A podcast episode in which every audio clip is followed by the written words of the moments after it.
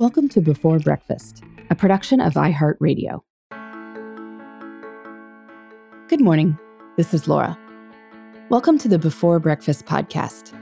Today's tip is about a simple morning ritual that can change your entire day. I'm taking this tip from my friend Neil Pasricha's new book, You Are Awesome How to Navigate Change, Wrestle with Failure, and Live an Intentional Life. His two minute ritual involves writing three sentences, each of which involves a different aspect of a positive mindset. The first sentence he writes, interestingly enough, gets its heft from the power of confession. Religious listeners might be familiar with this concept in its more sacramental form. You go tell the priest your sins and express your contrition for them. He tells you that you are forgiven. The saying is that confession is good for the soul, and that's probably true. Fears and anger and regrets weigh us down. Confession doesn't change what has happened. And if you've hurt someone, confession doesn't get you out of taking responsibility for that. But mentally, it gives us the freedom to move forward. Pasricha notes that you don't actually have to be religious to experience some of the power of mental release. So he begins his mornings by writing out this sentence I will let go of fill in the blank. And this is where he confesses an anxiety, a feeling like jealousy, or anything else weighing him down. He vows to move forward from this negativity. The second sentence I am grateful for fill in the blank.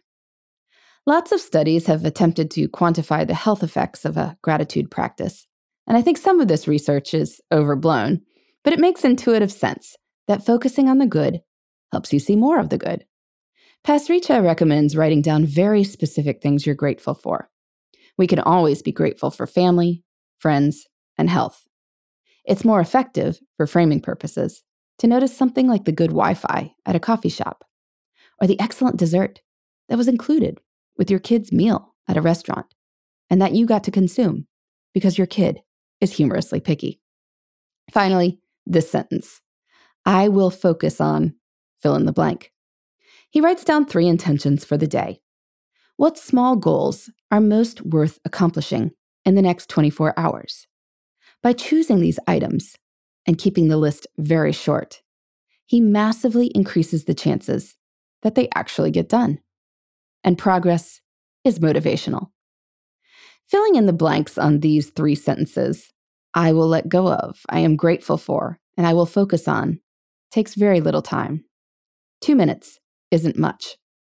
But as Neil notes, we're awake for about a thousand minutes a day. It's humbling to think that two minutes can affect the other 998. But if you try this two minute ritual, I'm guessing that you'll start the day with a different outlook too. In the meantime, this is Laura. Thanks for listening, and here's to making the most of our time.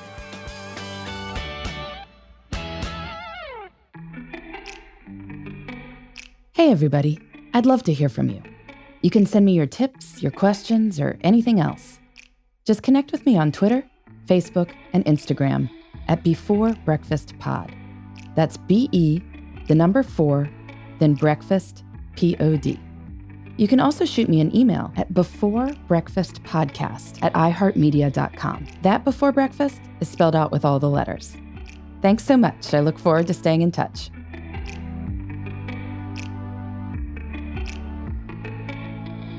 Before Breakfast is a production of iHeartRadio. For more podcasts from iHeartRadio, visit the iHeartRadio app, Apple Podcasts, or wherever you listen to your favorite shows.